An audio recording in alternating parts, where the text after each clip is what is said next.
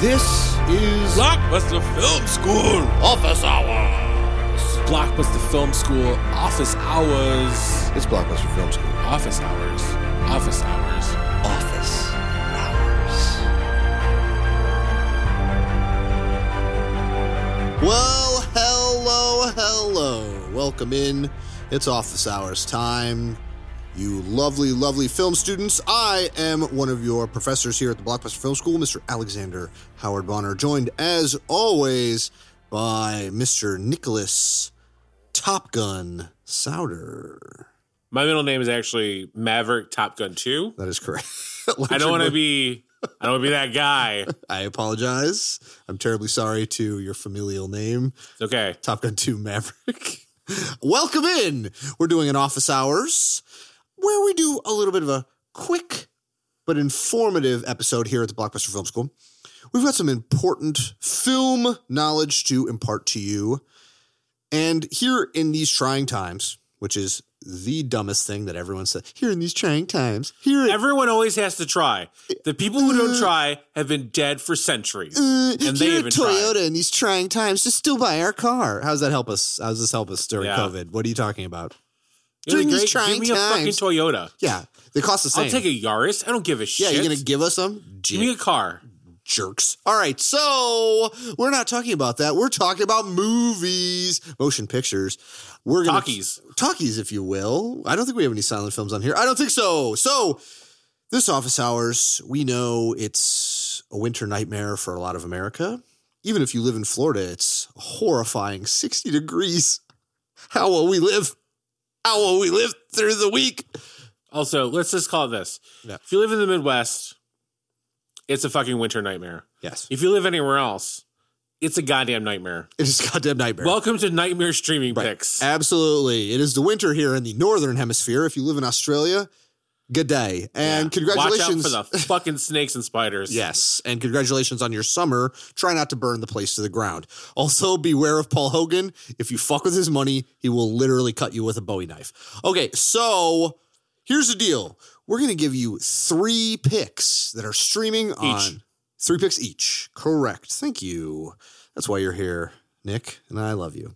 Also, super producer Brian Tepps is making sure we don't say anything too incendiary. So we are giving you three picks of movies that are currently on streaming, major streaming services that you can watch. You have no idea how hard I'm trying not to say that Katy Perry is JonBenét Ramsey.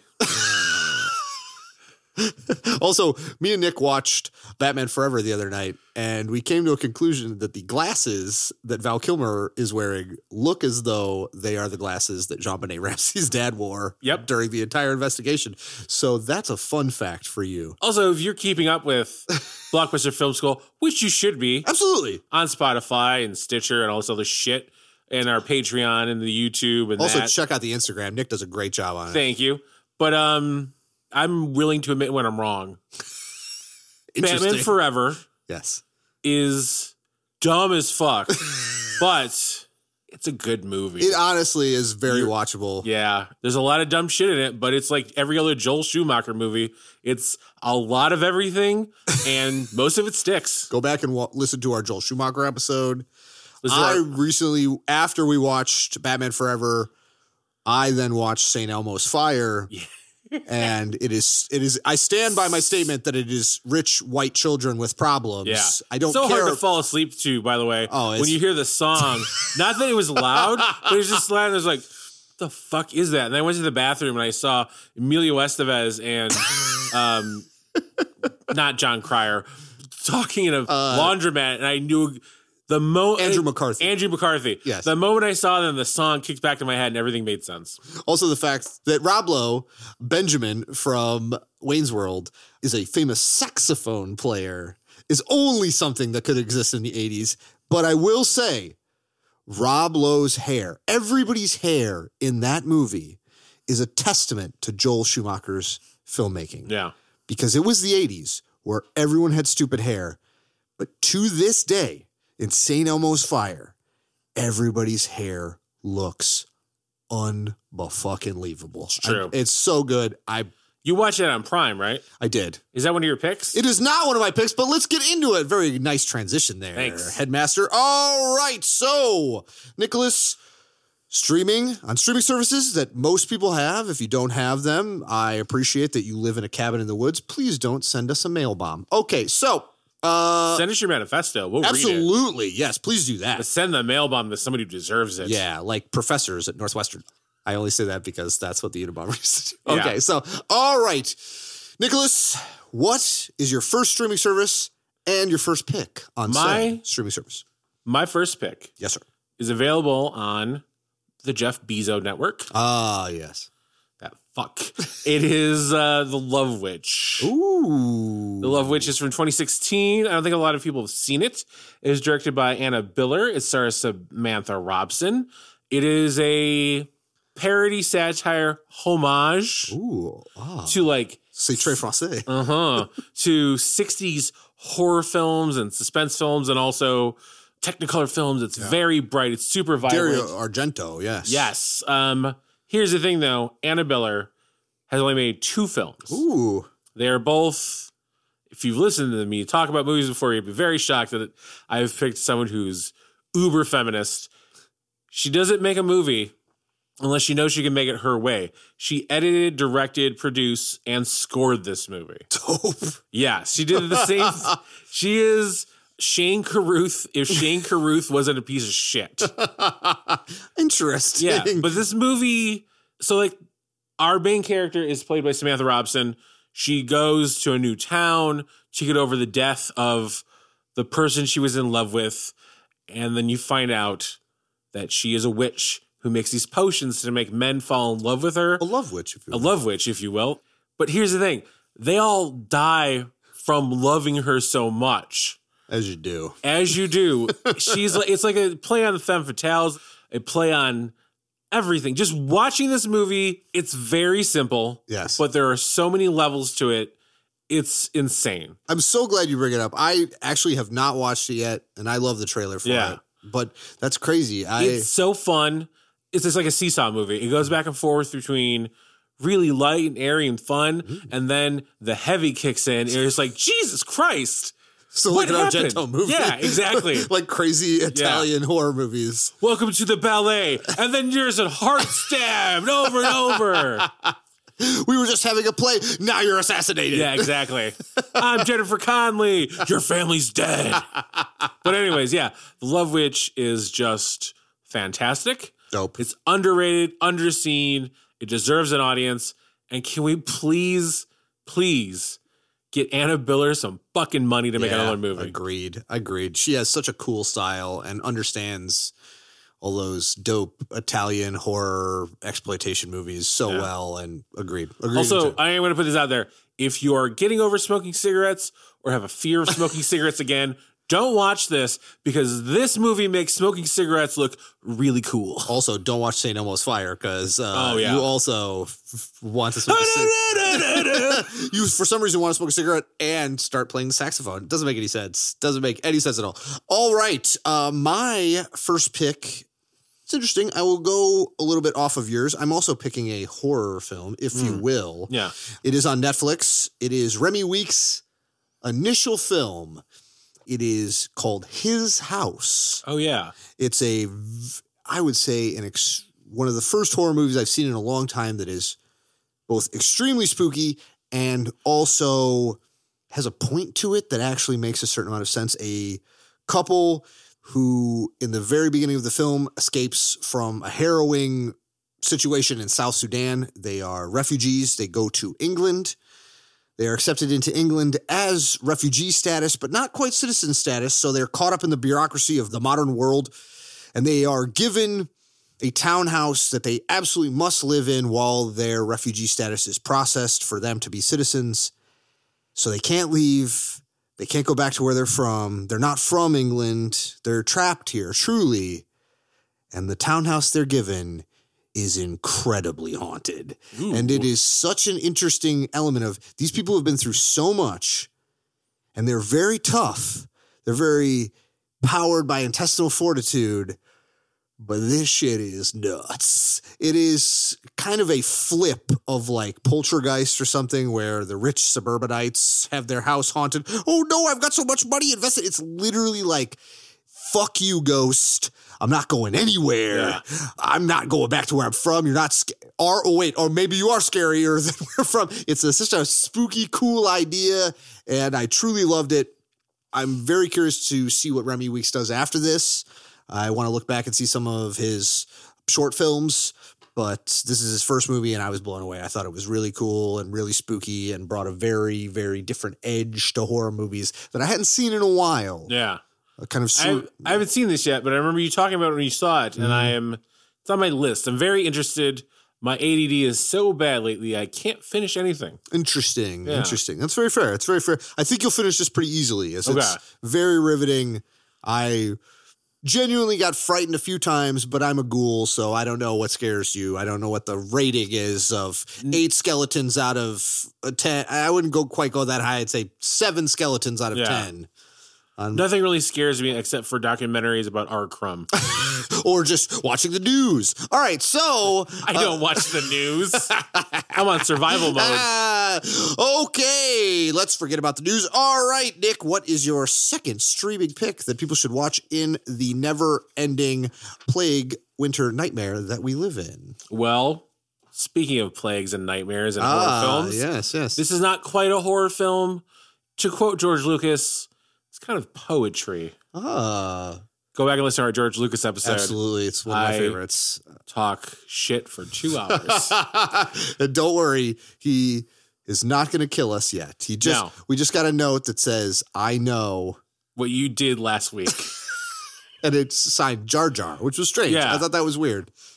So this movie is older. It's from 1982. Mhm. It is weird. that You said this is no silent film. It's not a silent film, but there is no dialogue. Ooh, This is from Joffrey is pornography? but everyone's gonna know it because it's that movie with all the moving pictures with the Philip Glass score. It is Koyaanisqatsi.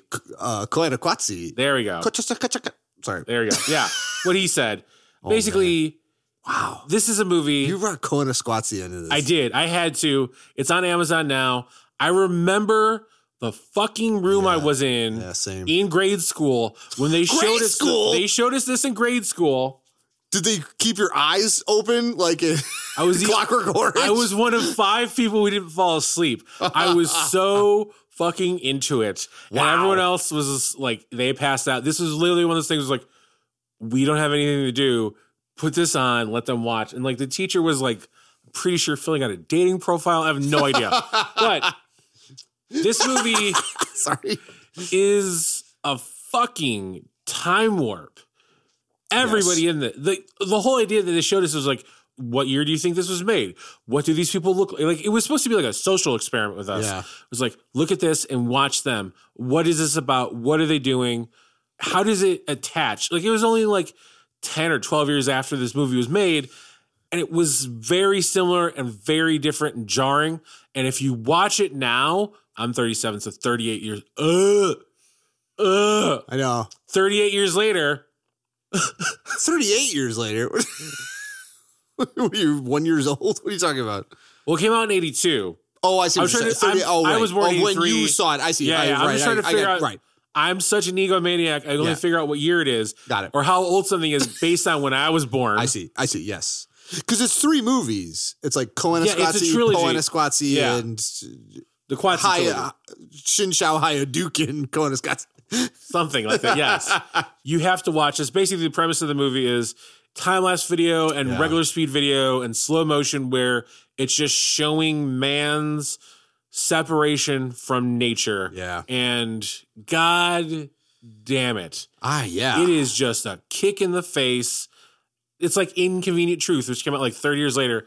This is what's going to happen. This is what's happening now. You're not going to do anything about it, but you can watch this later and be like, well, I should have done something. This is that movie. I went to the North Carolina School of the Arts for like a semester, and at the film school they showed us one of the first things they showed us was Koyaanisqatsi, Yeah. and like you said, it's a visual poem, Yeah.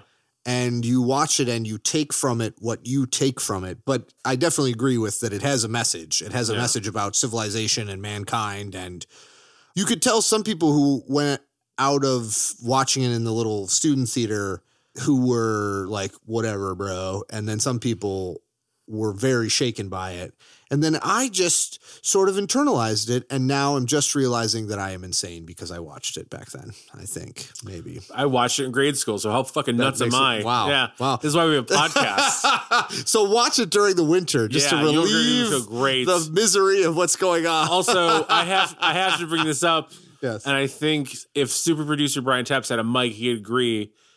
Any movie He's has a- nodding. He's not. He's just Yeah. won't stop nodding. It's frightening how much he's nodding. any movie that has a score, an original score with Philip Glass, it's very good. it's very good. The score is very good. The title track is creepy as shit. Oh yeah. Check it out. Listen to the score. Watch the movie, and then just um, panic attack yourself to sleep. Oh, that's a nice. That's a nice recommendation. Very nice. Very nice. Uh, Wisconsin! All right. So my second pick, I am going to go with something a little different, but also. I guess I would say slightly disturbing, but I greatly enjoyed it. It is a 2015 film. If you haven't seen it yet, I'm reiterating that it won Best Picture in 2015. It's another one where the best Batman should have won an acting award. He didn't. A lot of people in it should have won acting awards. They didn't. I'm going to toss out Liev Schreiber in this. It is a movie called Spotlight, directed by hmm. Tom McCarthy. It is on Netflix. It's still on Netflix. Even if you have no concern with anything going on with organized religion, particularly with the Catholic Church in the United States, even if you have no concern about what's going on with journalism in the United States and some of the problems it faces, even if you don't give a shit about the world at all, the acting, the writing, the mayhem of Spotlight is so fascinating. There's no action sequences, I would say. There's no car chases. There's no sex scenes. But yet, it is one of the most riveting, Yeah. fascinating movies I've ever seen. There is no moment where I was not fully glued. And every time I watch it, it just comes on and I start watching it all the way through. You watch people investigate a systematic crime. Just so you guys know, the Catholic Church allowed a bunch of weird priests to rape children for possibly a millennia, At least. but known for at least a couple of decades. And some reporters in Boston, it's based on a true story, basically wouldn't back down in one of the most Catholic cities in the world. And they were like, no, this shit's going on. It's some fucked up shit. And they talked to survivors. It sounds like it's a dark, uninteresting watch. It sounds like it's a sad watch. I don't think it is. if anything, it'll rejuvenate your faith in humanity. I agree. It's a bunch of people seeking out truth. Yes.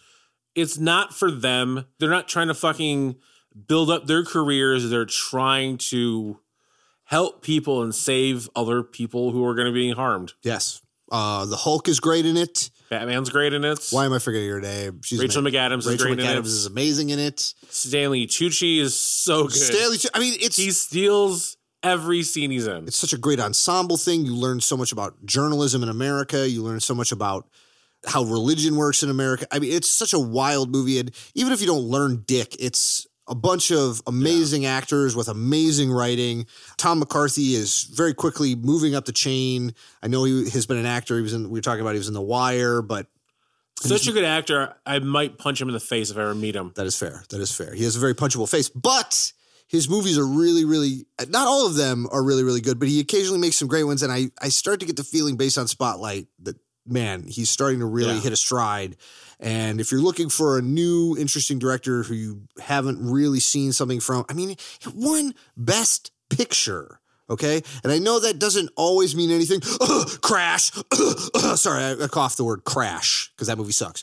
But that, I'm but going to very plainly say Green Book. Yes. I would make a full seven out of 10 best pictures are at the very least very good movies. Yeah. They, I agree with that. they're maybe not the best movies ever. They're maybe not your favorite movies, but seven out of 10 are very, very good movies. And Spotlight is an amazingly good movie. Underrated, I still think, even though it won Best Picture. And I think if you're sitting around with nothing to watch, it's on Netflix. Do yourself a favor. Two hours will fly by. Yeah, it's a mastercrafted acting. Mm-hmm. The whole movie's conversations, the climax of conversations, Yes. the montages in here while they're investigating and talking to survivors. Yeah. That's the most heartbreaking part. Yeah. I saw this movie three times in theaters. It's good. It's Yeah. really good. I've watched it a bunch. I love it. I think it's a great movie. And as you said, I don't think it's a downer. I think it's an uplifting movie. I Yeah. think it's about intrepid reporters exposing something and lifting up people and shining a light truly on something that should have a light shown on it. It's a great title. It's good. Nick, what is your third and final winter nightmare apocalypse pick? I am switching from the um, Lex Luthor company Ah, to something on HBO Max. nice. Is that like Pepsi Max It is. All the videos are by Papa Roach.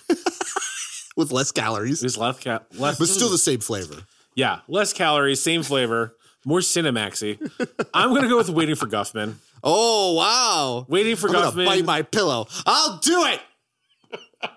Waiting for Guffman. If you haven't seen it, Yes, it is absolutely amazing. I'm snapping for it. Everything about this movie is perfect. Christopher Guest. Christopher fucking Guest, Eugene Levy, Oh man, you're bastard people. Yeah. You're bastard people. Oh man. Catherine O'Hara, Oh, is a masterpiece. I she might David win an Oscar Cross, or a Golden Globe. nominated for Golden Globe today. Yeah. She should win. Eugene Levy should win.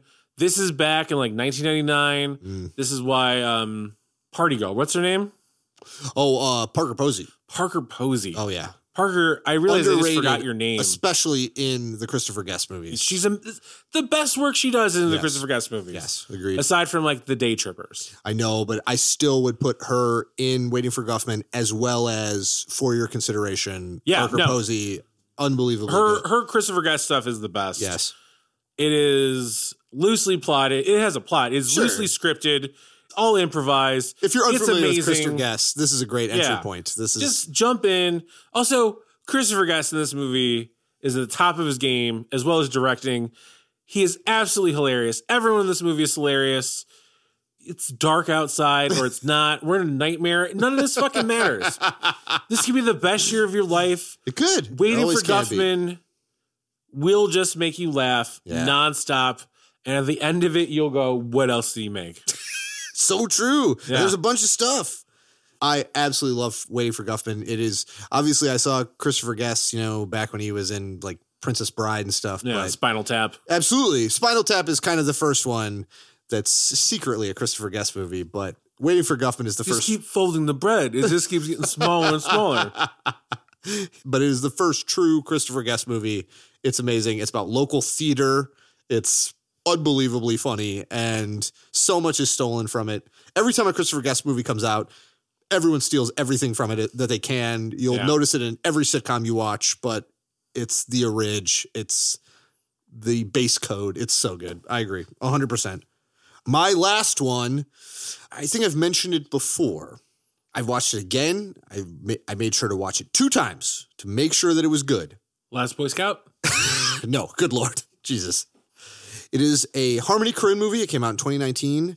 It is called The Beach Bum, and it stars Matthew McConaughey, who is a successful poet who is married to a very very wealthy actress uh, who's played by Ilsa Fisher, and Ilsa Fisher starts cheating on him with Snoop Dogg, and he's not that upset, but he realizes his life is not what he thought it was.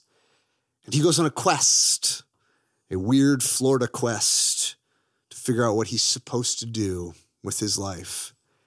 I don't know why I like this movie so much, but I will say sometimes it's incredibly heartbreaking. Sometimes I cry from laughing at some of the shit in it. It is flabbergasting how interesting The Beach Bum is some of the poetry that McConaughey composed for back when the Beach Bum was a well known poet is actually really good. It's incredibly well written. Harmony Korine, I think it's maybe his best directing. It's a weird hybrid between Gummo and modern Hollywood. You start watching it and then it's over. it's unbelievable. I don't know. Did you see the Beach Bum, Nick? I haven't. Oh. I It is such a poet's movie. It's so for you. I love Harmony Korine. Yes. Not just for the movies that you're directed, but just being a world class fucking weirdo. If you Agreed. I want to watch The Beach Bum, and then I suggest do. everyone does this as well. Yes. Watch The Beach Bum, and then watch his three and only three appearances on David Letterman Oh, before he was banned forever.